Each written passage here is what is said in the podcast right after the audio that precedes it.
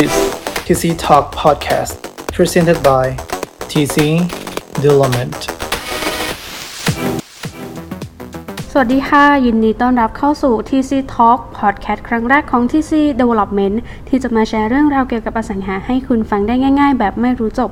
หลังจากที่ได้มีการพูดคุยกับทีมงานมาอย่างเนิ่นนานนะคะ พอดแคสต์ครั้งแรกของเราก็ได้ถือกำเนิดขึ้นมาแล้วค่ะ เย้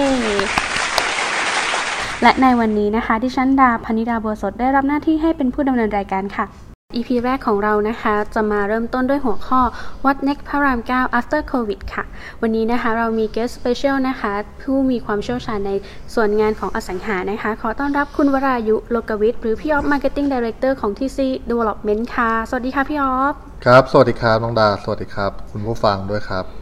อย่างที่เราทราบกันมานะคะว่าในช่วง 2 ปีที่ผ่านมาภาคอสังหาของเราเนี่ยได้รับผลกระทบจากวิกฤตโควิดเนี่ยเป็นจำนวนมาก ซึ่งถือได้ว่าหนักที่สุดในรอบ 10 ปีนะคะจากวิกฤตต้มยำกุ้งเลย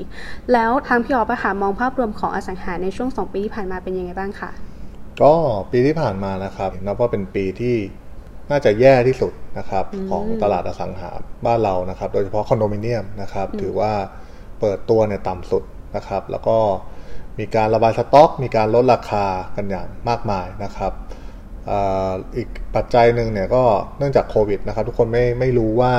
สถานการณ์จะจบสิ้นเมื่อไหร่นะครับ เลยทำให้หลายๆ developer เนี่ยก็ต้องการเงินสดเข้าไปอยู่ เพื่อเป็นกระแสเงินสดหมุนเวียนนะครับ ในบริษัทเลยทำให้มีการลดราคา มีการระบายสต็อกกันมากขึ้นนะครับ แต่ปีนี้นะครับ เรารับมือได้ดีขึ้นนะครับ จาก second wave ที่ผ่านมานะครับ แล้วก็มีสัญญาณในการรับวัคซีนนะครับ มีไทม์ไลน์ที่ชัดเจนนะครับ ก็เลยคิดว่าเราน่าจะผ่านจุดที่แย่ที่สุดมาแล้วนะครับสำหรับโควิดปี 63 ที่ผ่านมาปี 64 ก็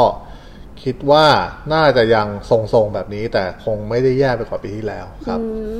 แล้วจากสัญญาณนะคะที่มีผู้ติดเชื้อเพิ่มขึ้นตรงนี้ค่ะ ไม่แน่ใจว่าถ้ามีนะคะโควิดแล้วโรคที่ 3 เนี่ย ทางอสังหาเนี่ยควรจะเตรียมรับมือยังไงบ้างคะ ก็จริงๆนะครับหลายๆเจ้าก็มีการรับมือตั้งแต่ปี 63 ปีที่แล้วช่วงที่เราล็อกดาวน์เนี่ยหลาย ๆ เจ้าเนี่ยก็ได้มีการปรับรูปแบบการขายนะครับ ไปเป็นการขายแบบออนไลน์บ้างนะครับ มีการเปิดบุ๊กิ้งออนไลน์เนี่ยแล้วก็สามารถให้ลูกค้าเนี่ยได้เห็นโครงการเห็นห้องตัวอย่างผ่านทางออนไลน์กันมากขึ้นนะครับ แล้วก็ผมคิดว่าน่าจะมีการทำการบ้านหนักมากขึ้นนะครับ ในการเปิดตัวโครงการเนี่ยอาจจะมีการแบ่งเป็น phase หรือว่าลดขนาดโครงการที่มีมูลค่าเล็กลงนะครับ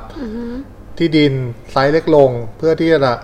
คล่องตัวมากขึ้นนะครับ ไม่ต้องใช้เงินลงทุนเยอะมากนะครับ เพื่อออกมา test ตลาดก่อนสำหรับในปีนี้นะครับ จนถึงปีหน้าเนี่ย ซึ่งคิดว่าโครงการที่จะเปิดตัวเนี่ยก็อาจจะไม่ได้มีเยอะมากนะครับอืม ครับ ในมุมมองที่พี่ออฟนะคะ เป็นผู้ประกอบการด้านอสังหานะคะพี่ออฟมีข้อเสนออะไรบ้างที่จะเสนอให้กับทางภาครัฐนะคะ เพื่อช่วยในการกระตุ้นตลาดในช่วงของปีนี้ ก็ตอนนี้จริงๆต้องบอกว่าเรามีทางภาครัฐนะครับ ก็ได้ออกมาตรการลดค่าจดจำนองนะครับ จากเดิมเนี่ยหนึ่งเปอร์เซ็นก็เหลือจุดศูนย์จุดศูนย์หนึ่งนะครับ แต่ก็จังจำกัดวงเงินอยู่ที่สามล้าน ไม่เกินสามล้านนะครับ ก็ จริงๆ ในมุมมองของผู้ประกอบการหลาย ๆ ท่านนะครับ ก็ได้มีการแชร์ หรือว่าการข้อเสนอไปยังภาครัฐเนี่ยก็หลายอย่างเลย แต่ในสำหรับส่วนตัวของพี่เองนะครับ ก็มองว่าอันดับแรกเนี่ยยกเลิก LTV นะครับ ข้อ 2 นะครับ ลดดอกเบี้ยให้ต่ำลงกว่านี้นะครับ จากเดิมตอนเนี้ย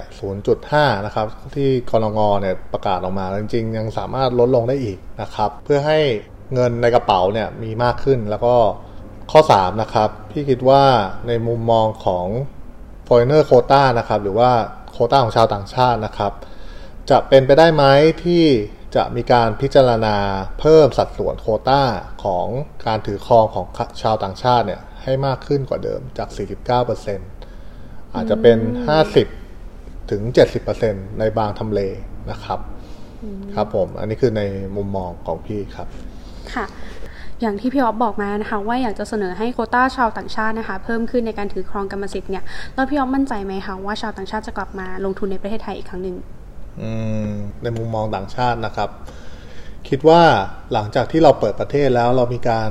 ฉีดวัคซีนนะครับ สร้างภูมิคุ้มกันหมู่เนี่ยยังไงชาวต่างชาติก็ยังให้ความสนใจนะครับ โดยเฉพาะเราเนี่ยมีการป้องกันโควิดได้ค่อนข้างดีนะครับ แล้วก็มี บุคลากรทางการแพทย์นะครับ มีการรักษาพยาบาลที่ค่อนข้างที่จะเป็นเลิศนะครับ บวกกับรายได้ในย่านของการท่องเที่ยวเนี่ย ปีที่ผ่าน2ปีที่ผ่านมาก่อนโควิดเนี่ยอย่าลืมนะครับว่าเรามีนักท่องเที่ยวเนี่ย เฉลี่ยเนี่ย40ล้านคนนะครับ คิดเป็นสัดส่วนรายได้เนี่ยประมาณสัก15%ของ GDP นะครับ ยังไง ลูกค้าต่างชาติเนี่ยยังไงก็กลับมานะครับ ไม่ว่าจะเป็นชาวเอเชีย กลุ่มสแกน กลุ่มยุโรปนะครับยังไงต้องกลับมาท่องเที่ยวในเมืองไทยแน่นอนครับ อย่างที่พี่อ๊อฟบอกใช่ไหมคะว่านักท่องเที่ยวเนี่ยจะต้องกลับมาแล้วก็นอกจากกลุ่มของสแกนดิเนเวียหรือว่าทางยุโรปเนี่ยค่ะได้ได้ข่าวว่าในช่วง 2-3 ปีที่ผ่านมานะคะ ชาวจีนหรือว่าชาวฮ่องกงไต้หวันต่างๆเนี่ยก็คือสนใจในการลงทุนของภาคสังหาค่อนข้างมากนะคะ ไม่แน่ใจว่าพี่ออฟสามารถแชร์ได้ไหมคะว่าทำเลไหนที่น่าสนใจสำหรับชาวต่างชาติคะ ในมุมมองนะครับ พี่คิดว่าในโซนรถไฟฟ้าสายสีเขียวนะครับในเล่นสุขุมวิทเนี่ยก็ยังเป็นที่นิยมนะครับในการลงทุนของชาวต่างชาติ โดยเฉพาะชาวเอเชียเนี่ยในย่านท้องหล่อเอกมัยนะครับ ส่วนสายรถไฟใต้ดินสายสีน้ำเงินนะครับ พี่ก็มองว่าพระรามเก้ารัชดาห้วยขวางนะครับ ก็ถือว่าเป็นย่านนิยม ของคนเอเชียนะครับ โดยเฉพาะชาวจีนเนี่ยก็ให้ความสนใจซื้อสังหารในย่านนี้ครับผมทำไมคนจีนถึงสนใจในส่วนของพระรามเก้ารัชดาเป็นพิเศษล่ะคะเออในส่วนของพระรามเก้านะครับ อย่างที่ทราบกันก็เราถูกบิวอัพเนี่ยมา 3-4 ปีที่ผ่านมาเนี่ยว่าเป็น New CBD นะครับแห่งใหม่นะครับมีสถานทูตมี mega complex มีอาคารสำนักงานเนี่ยมากมายนะครับ แล้วก็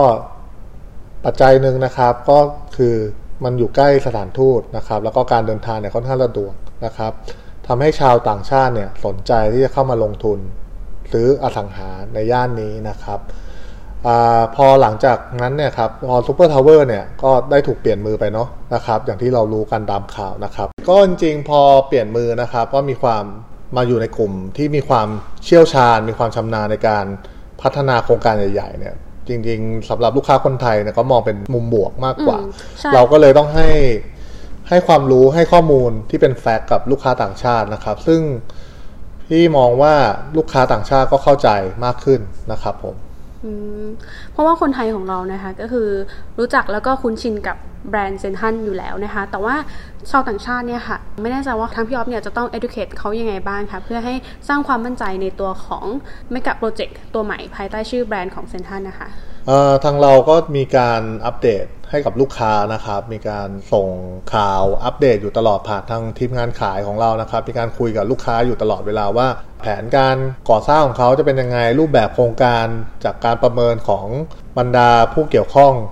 ในตลาดในบ้านเรานะครับ มันออกมาเป็นอะไรได้บ้างนะครับ ซึ่งก็ต้องรอความชัดเจนของทาง CPN นะครับที่จะประกาศแผนการลงทุน ซึ่งได้ยินมาว่าปลายปีนี้น่าจะมีการประกาศแผนออกมานะครับ แล้วก็